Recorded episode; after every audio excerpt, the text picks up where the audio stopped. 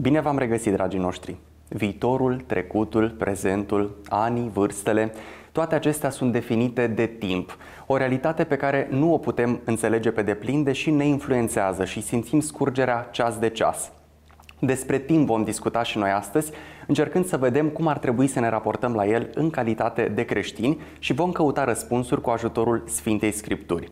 Alături de noi se află Părintele Caius Cuțaru, conferențiar universitar la Facultatea de Teologie Ortodoxă Ilarion Felea din Arad.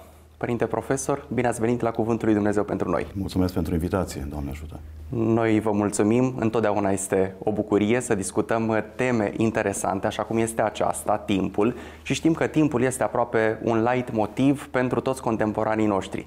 Cu toții ne străduim să ne încadrăm în timp, să nu întârziem. Unora li se pare că timpul trece prea rapid, altora că timpul trece prea lent, deși timpul trece prea lent în, în rare situații. Așa e. Și tot felul de preferiri la veșnica temă, timpul. Ne plângem că nu mai avem timp. Acesta este light motivul despre care spuneați. Sau, așa cum spunea Marin Preda, uh, timpul nu mai are răbdare de multe ori. Uh, trăim în, uh, într-un secol al vitezei, al unei mișcări accelerate fiecare dintre noi și nici nu mai avem timp să reflectăm la ce înseamnă această dimensiune esențială pentru viața noastră, și anume timpul. Într-adevăr, vom vedea ce ne spune și Scriptura despre Așa. timp, însă înainte, Haideți să vedem dacă există vreun moment în care timpul a fost creat. Știm că referatul biblic ne vorbește despre aducerea la existența cerului, a pământului, a tuturor celorlalte elemente, însă despre timp nimic, nimic explicit cel puțin. Așadar, Așa există vreun moment în care Dumnezeu a creat timpul sau timpul nici măcar nu există, ci este legat de percepția noastră?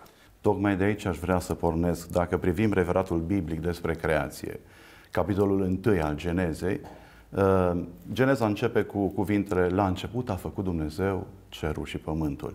Chiar aici, în, uh, în acest uh, verset, cuvântul la început deja aduce cu sine un reper temporal. Ebraicul Bereșit. Bereșit.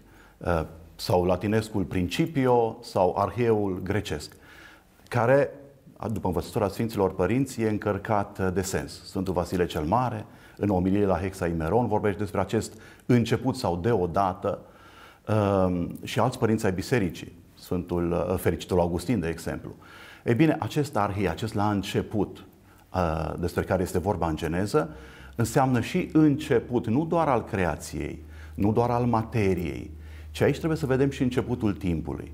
Tot fericitul Augustin este cel uh, care vrea să spună că Dumnezeu a creat lumea nu în timp, ci odată cu timpul. Așadar, în acest, uh, prin acest verset la început a creat Dumnezeu cerul și pământul. Sigur, prin cuvântul cer, după cum știm, înțelegem lumea nevăzută, lumea spirituală a îngerilor, iar prin cuvântul pământ înțelegem materia Uh, înțelegem lumea aceasta, așa cum o înțelegem noi înțelesul, în înțelesul ei de lume, adică tot ceea ce este creat, pe care apoi Dumnezeu o organizează această materie în următoarele zile. Din nou, alt reper temporal în prima zi a creației și a fost seară și a fost dimineață, ziua întâi.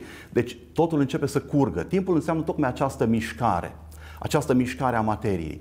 El se măsoară prin mișcare și transformare, după măsura lui înainte și a lui după, cum spune același fericit Augustin. Pot să-l citesc de mai multe ori pentru că m-am și ocupat puțin de fericitul Augustin și el vorbește despre timp, atât despre timpul creat de Dumnezeu, timpul obiectiv, timpul fizic, timpul măsurabil, cât mai ales despre timpul trăit, timpul subiectiv, știu că inclusiv teza dumneavoastră de doctorat da. a fost legată de tema timpului. Exact. Cart, mai precis, cartea 11 a confesiunilor, acolo unde este vorba despre timpul subiectiv. De aceea, vedeți dumneavoastră, grecii aveau doi termeni pentru ceea ce noi numim astăzi timp.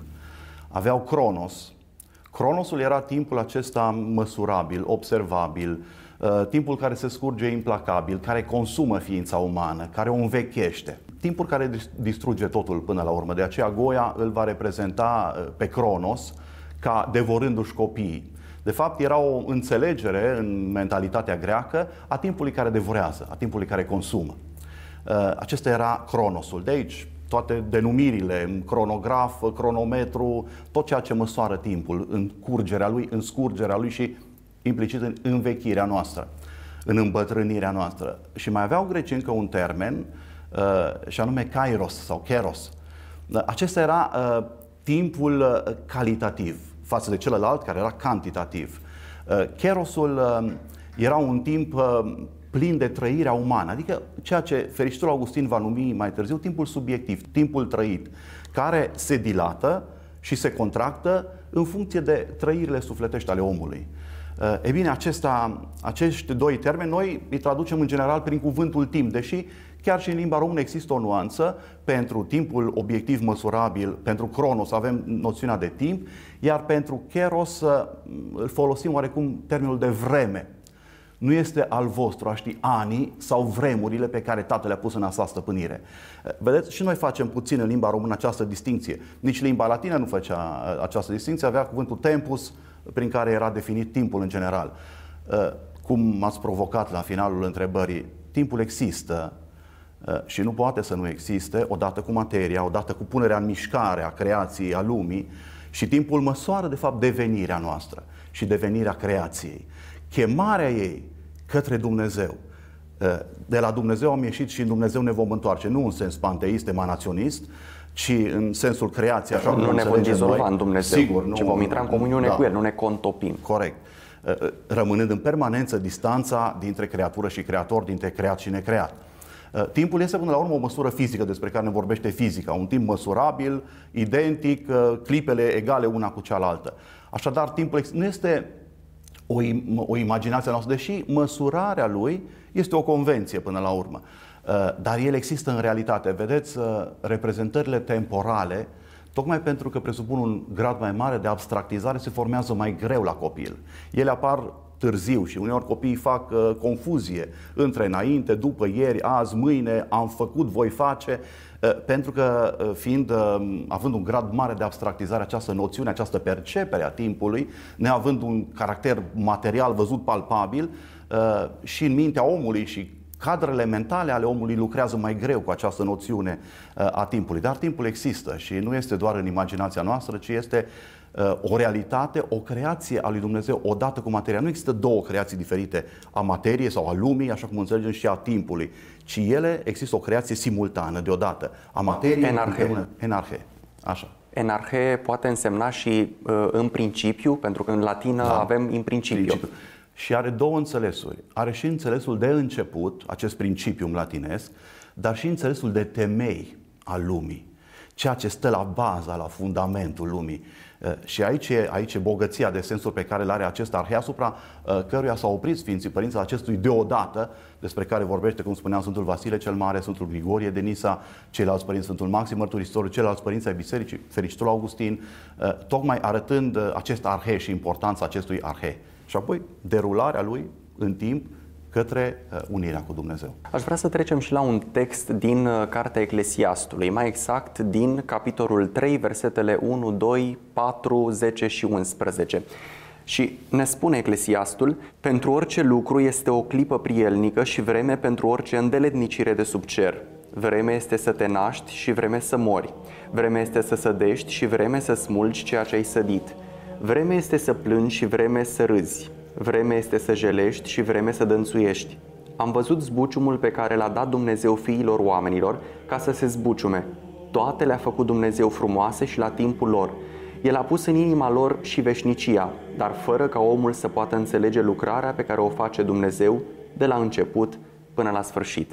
Așadar, Dumnezeu a așezat fiecare uh, vreme cu rostul ei, însă, din păcate, omul nu înțelege întotdeauna acest rost. Poate astăzi ne veți ajuta dumneavoastră să înțelegem mai bine rostul. Și chiar la acest lucru m-aș referi. Care este scopul acestei scurgeri a timpului? De ce nu ne-a așezat Dumnezeu? De ce nu ne-a încadrat în veșnicia în care oricum vom merge cu toții? Da, nu putem răspunde decât uh, pe baza mărturiei Sfintei Scripturi și a părinților bisericii și a teologilor noștri. Uh, e frumos acest text uh, pe care l-ați uh, citit mai înainte. Eu îl folosesc uneori la slujbele de înmormântare, acolo unde într-adevăr este un timp să te naști și un timp să mori, un timp să sădești și un timp să smulgi ceea ce ai sădit un timp să te bucuri și un timp să te întristezi. Și întregul capitol era întregul relevant, capitol. însă nu avem timp să-l citim Așa, pe tot. Corect. E foarte frumos și spune ceva despre condiția umană. Aș reveni în, uh, pentru că spre final uh, spuneați că nu înțelegem de multe ori rostul timpului, ce înseamnă timpul pentru noi și totuși Dumnezeu ne atrage spre veșnicia sa, spre eternitatea sa. Și din nou aș da citatul celebru al fericitului Augustin în Cartea Întâia Confesilor, ne-ai făcut pe noi pentru tine, Doamne, și neliniștit este sufletul nostru până ce se va odihni în tine. Avem în noi această neliniște, această frământare, această căutare permanentă. Și acum, ca să ajungem exact la răspunsul la această întrebare, aș uh, merge la definiția pe care o dă timpul lui părintele nostru Dumitru Stăniloae, marele nostru teolog. Ce este timpul, spunea el? Intervalul scurs între chemarea lui Dumnezeu și răspunsul omului la această chemare. De fapt, în acest dialog, uh, în această permanentă chemare a lui Dumnezeu, stă esența, stă miezul temporalității omenești. Suntem chemați în permanență către Dumnezeu. Avem înscris, și lucrul acesta este extraordinar, dorul după Dumnezeu în sufletul nostru, în inima noastră, așa cum spunea fericitul Augustin. Și suntem neliniștiți dacă nu-L căutăm. Uh, vedeți, ajungem, cădem în depresie, în tot felul de boli moderne, ale modernității. De ce? Pentru că nu mai căutăm pe Dumnezeu, l-am pierdut pe Dumnezeu. Am ieșit din acest dialog pe care Dumnezeu îl vrea. Cum? În timp. Vedeți, de multe ori când uh, îi mulțumim lui Dumnezeu pentru darurile pe care ni le dă, îi mulțumim pentru darul vieții și e primul dar, nu? aducerea în existența noastră. Îi mulțumim apoi pentru că suntem sănătoși, pentru că avem rațiune să ne conducem în viață, să distingem binele de rău. Îi mulțumim pentru sănătate, îi mulțumim pentru toate celelalte, pentru libertatea pe care ne-a dat-o, nu? Uh, dar de multe ori uităm să-i mulțumim pentru timp. Uh, de ce? Timpul este un bun, este un dar al nostru. Faptul că noi dialogăm, că cei din fața televizorilor ne privesc, este darul lui Dumnezeu. Nu doar că ne-a adus în existență, ci că trăim în momentul actual, adică mai putem lucra ceva pentru mântuirea noastră. Timpul vieții noastre nu este altceva decât un timp al mântuirii. Și cred că aici e, ă, aici e esența, în aceasta este esența. Acesta este rostul lui fundamental. Acesta este rostul lui. Este un timp pentru mântuire, timp pentru a fi folosit într-un anumit scop. Care este acesta? Mântuirea noastră. Adică să răspundem la chemarea lui Dumnezeu. Și din nou aș reveni la Sfânta Scriptură, ă, la textul din Apocalipsă 3 cu 20. Iată stau la ușă și bat. De va auzi cineva glasul meu și va deschide ușa, voi intra la el și voi cina cu el și el cu mine. Ce este această cină decât împărtășirea de Dumnezeu în împărăția sa? Nu avem uh, cina Fiului de Împărat, chemarea la cină, uh, asta e imaginea cinei, este imaginea împărăției lui Dumnezeu, a comuniunii cu Dumnezeu în veșnicia lui. Ei bine, uh, Hristos, Dumnezeu, stă în, sau are rostul și locul celui care stă în afară și bate la poarta sufletului nostru. Dacă vom auzi glasul lui și vom deschide ușa, el va veni la noi, va cina cu noi și noi cu el. Adică dacă răspundem la acest dialog pe care el ne-l propune, uh, atunci folosim timpul vieții acestea cu rost. Suntem așezați într-un rost al timpului. Acesta este rostul timpului. Mântuirea. De a răspunde, mântuirea, de a răspunde la chemarea lui Dumnezeu, de a intra în acest dialog cu Dumnezeu. Tot așa cum damnarea celor păcătoși nu este altceva decât uh, un timp pe care ei nu l-au folosit pentru cunoașterea lui Dumnezeu, pentru iubirea lui Dumnezeu.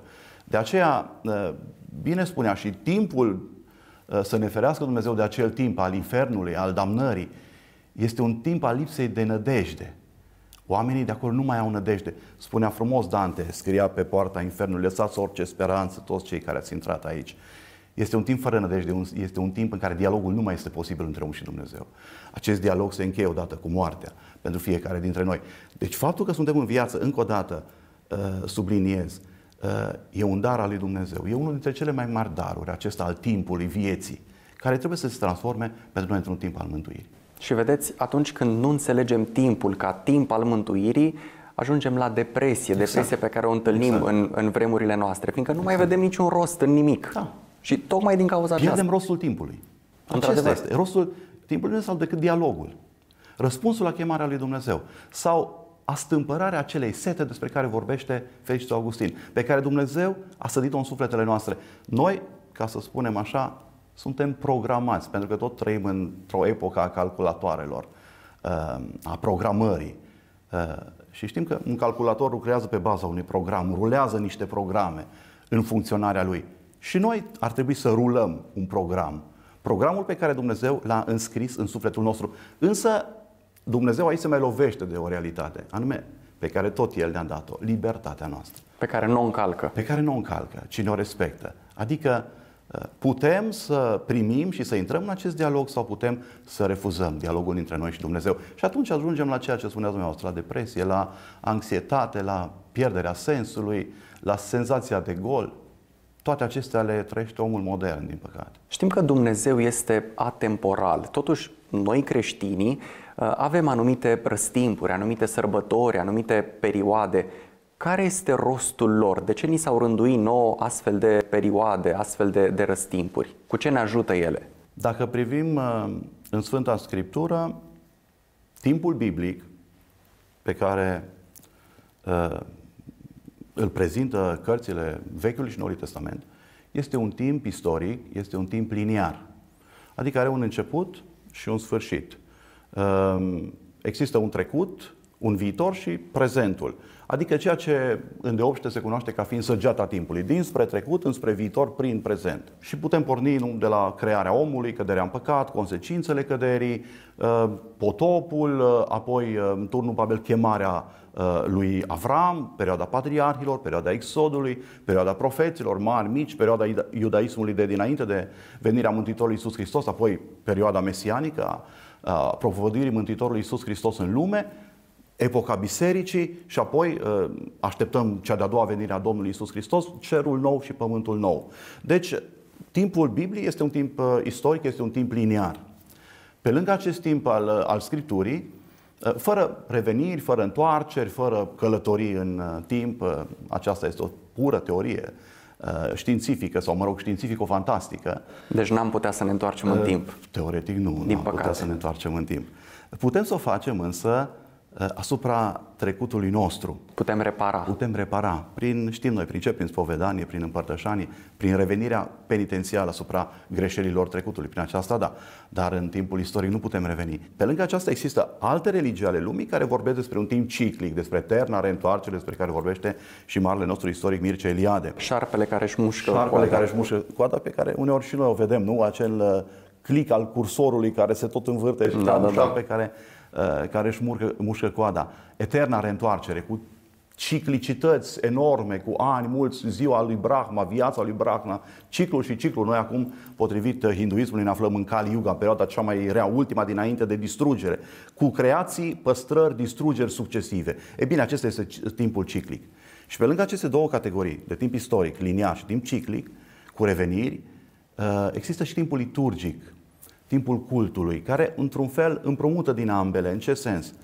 Uh, în sensul că în timpul uh, sărbătorii nu facem altceva decât să reactualizăm evenimentele din istoria mântuirii în viața noastră. Foarte interesant, de fiecare dată când avem o sărbătoare, de exemplu sărbătoarea nașterii Domnului sau la înviere spunem Hristos a înviat la timpul prezent da. de Crăciun. Astăzi s-a născut Hristos, nu acum 2000 de ani. Exact. De ce ne uh, comportăm an de an ca și cum am fi contemporani cu marile evenimente din istoria mântuirii? Pe tocmai suntem contemporani prin ceea ce începusem să vă spun, pentru că ritualul, și aici mă refer la, la, din nou la marele nostru istoric Mircea Eliade, el spunea că prin rit se actualizează ce? Mitul, adică timpul mitic.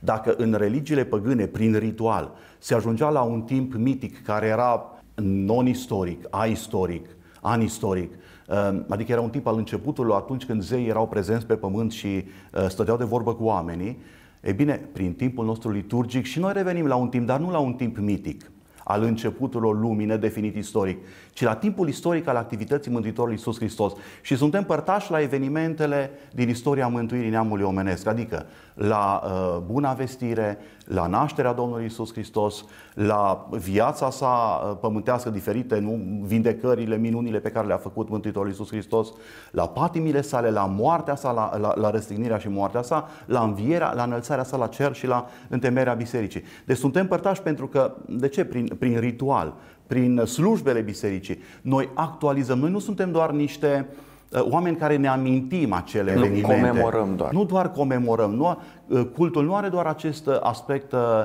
anamnetic de, de amintire, de a ne exercita memoria ci înseamnă prezență. Prezența noastră la evenimentele respective, de fapt, aducerea acelor evenimente în prezent și retrăirea, retrăirea lor de către fiecare credincios în parte.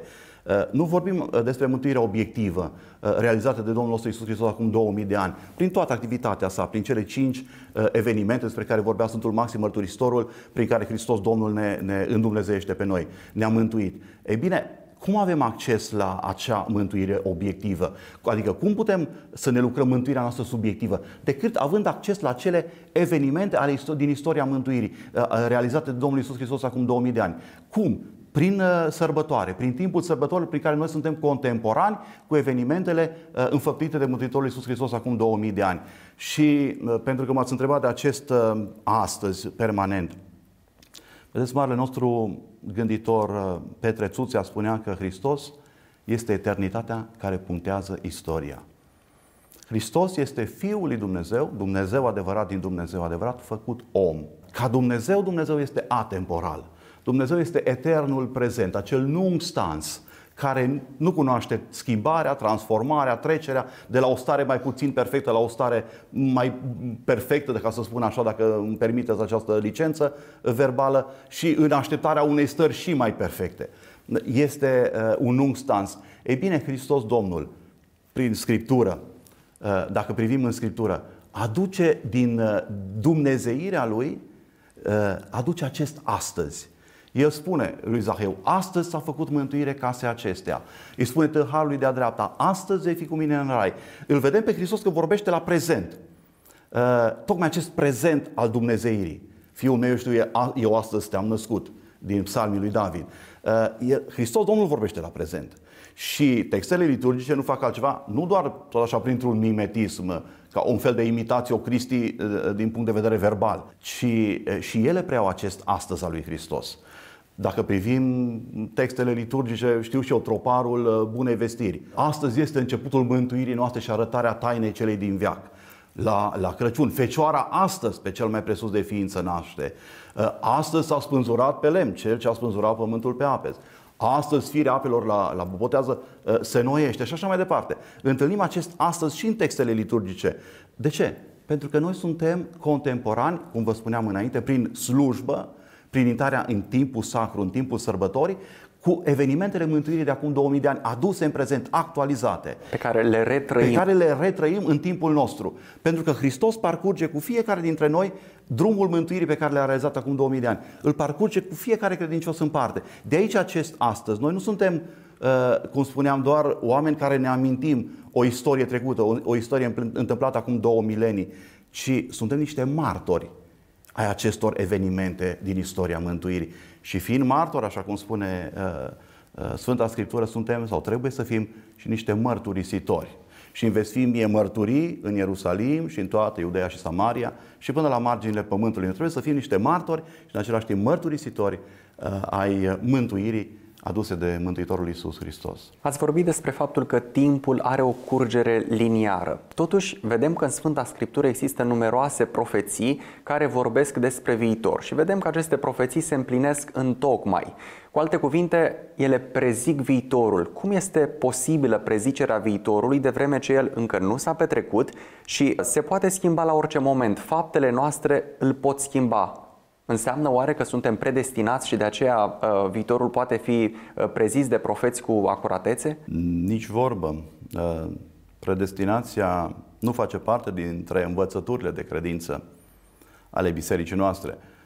În sensul existenței noastre în anumite cadre, da, despre acest lucru putem vorbi, în sensul că ne-am născut într-o epocă și nu în alta, într-o familie și nu în alta, într-un neam și nu în altul, uh, într-un timp și, și nu în altul, cu mai mult sau mai puțin talanți, după cum vedem în pilda talanților, acest lucru este adevărat. Deci există un cadru al existenței pe care nu ni l-am ales noi, dar în acest cadru al existenței noi putem lucra în mod liber.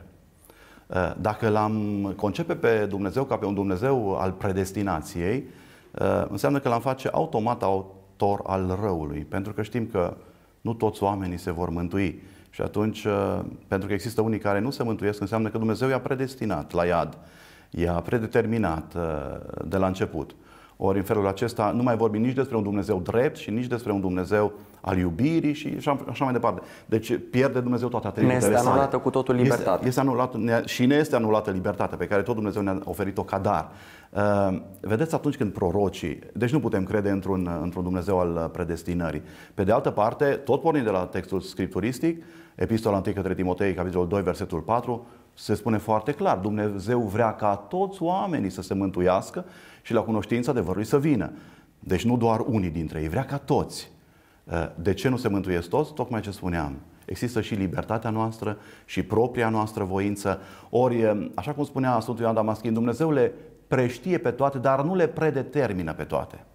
Iar profeții care profețeau, revenind la prima parte a întrebării, profeții care profețeau, nu profețeau de la ei, de la ei nu puteau să știe viitorul.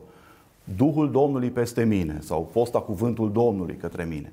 Niciodată nu profețeau de le, profețeau de la Duhul Sfânt. Ori Duhul Sfânt știm că este Dumnezeu adevărat. Preștiința lui Dumnezeu. Preștiința lui Dumnezeu. Ă, acel nu stans, acest acum, care adună în sine toate momentele timpului. La Dumnezeu nu există trecut, prezent, viitor. Există acest acum. Dumnezeu vede toate așa strânse, ca într-o, ce să zic, ca într-un prosop, ca într-o batistă, toate evenimentele timpului. Uh, și atunci, sigur că profeții vorbind de la Duhul Sfânt, cunoșteau cele viitoare. Uh, sigur, aici ar interveni o altă întrebare. Oare în ce măsură le înțelegeau și profeții? În ce măsură, de exemplu, înțelege Isaia 7 cu 14. Nu, iată, fecioara va lua în pântece și va naște fiu. Nu știm cât a înțeles Isaia, dar știm că cei care au tradus Septuaginta n-au înțeles. De aici dreptul Simeon, nu? Uh, cum? Era o, o imposibilitate. Cum fecioara? Era un scandal. Scandal pentru minte, o, o, o aporie. O, de aceea a încercat să corecteze, să spună femeia, nu fecioara. Da, femeia tânără, femeia. Și textul se ștergea noaptea. Vedem, uh, vedeți, uh, în ce măsură chiar și cei care au primit asemenea profeții erau făcute, sigur, și ca să conducă, să pregătească omenirea, poporul ales, pentru că el a primit profețiile pentru venirea în lumea Domnului nostru Isus Hristos, a Mântuitorului, să înțel- să-L înțeleagă, să-L recunoască atunci când va veni pe pământ, dar și pentru cei care erau contemporani cu Domnul Isus Hristos, ca înțelegând profețiile Vechiului Testament să-L primească ca Mesia. Dar uh, nu știm cât înțelegeau și profeții și cei de după ei profețiile da, mesianice, dar ei vorbeau de la Duhul Sfânt. Și în felul acesta aveau acces la evenimente viitoare, nu datorită lor, ci în preștiința lui Dumnezeu. Preștiința nu înseamnă predestinare. Nu înseamnă predestinare. Uh, pentru că există aceeași voință liberă. Cum spunea, uh, și revin la, la textul Sfântului Adamaschin, Dumnezeu le, preștie, le preștie pe toate, le, are o, o, o știință perfectă. Dar nu le predetermină. Dar nu le predetermină. Și acum aș dori să, sigur, orice analogie, să fac o analogie și orice analogie este slabă, pentru că nu surprinde toată esența realității. Uh, ne, ne referim nu la medicina modernă. Dacă mergem la medic, uh, medicul ne pune la un aparat, tomograf, uh, ce ar fi el, și ecograf și vede ce avem în interior vede că, Doamne ferește, avem niște tumori incompatibile cu moartea într-o perioadă de... Se va niște la, predispoziții. La încetarea funcțiilor vitale, da, din cauza uh, tumorilor sau așa mai departe, ceea ce avem în noi. Și poate să spună familiei, de obicei, nu, chiar se riscă uneori, dând anumite termene, nu? Va trăi o săptămână, o lună, jumătate de an și așa mai departe. Asta nu înseamnă că omul, atunci când va muri, dacă va muri la data respectivă, este din, din cauza medicului, că medicul a spus că va muri. Ceea ceea ce purtanterul și medicul a văzut. Uh, sigur, analogia, cum vă spuneam, e slabă, dar uh, așa și Dumnezeu, în preștiința lui, știe ce se va întâmpla. Dar nu înseamnă că, uh, datorită faptului că știe ce se va întâmpla, omul va acționa în felul acela. Omul are de plină libertate în acest cadru în care, într-adevăr, pe care într-adevăr nu-l alegem, despre care vorbeam la început. Ne naștem într-un timp, într-o perioadă, într-o familie, într-o țară și nu în alta, într-o credință și nu alta. Acesta ne este dat. Dar de aici, cu talentul sau talanții pe care avem, putem lucra fiecare în parte, în virtutea libertății noastre. Aș vrea să mai răspundem foarte pe scurt la o ultimă întrebare care să conchidă discuția noastră. Cum ar trebui să se uh, raporteze omul zilelor noastre, omul contemporan, la timp? Exact așa cum spuneam, ca să-l vadă ca pe un dar al lui Dumnezeu făcut nouă. Unul dintre cele mai mari, mari daruri Uh, și tot cu textul Scripturii, ar trebui să răscumpărăm zilele pentru că sunt rele. Trăim niște zile, mm, sigur, pe care poate nu ne le-am fi dorit, cu mm, atâtea amenințări, cu criză, cu criza sanitară prin care am trecut, cu pandemia, cu criza aceasta a războiului, cu crize economice, financiare care se prevăd, uh, într-o perioadă de tulburare, de frământare. Uh, vremea este sau începe să fie rea.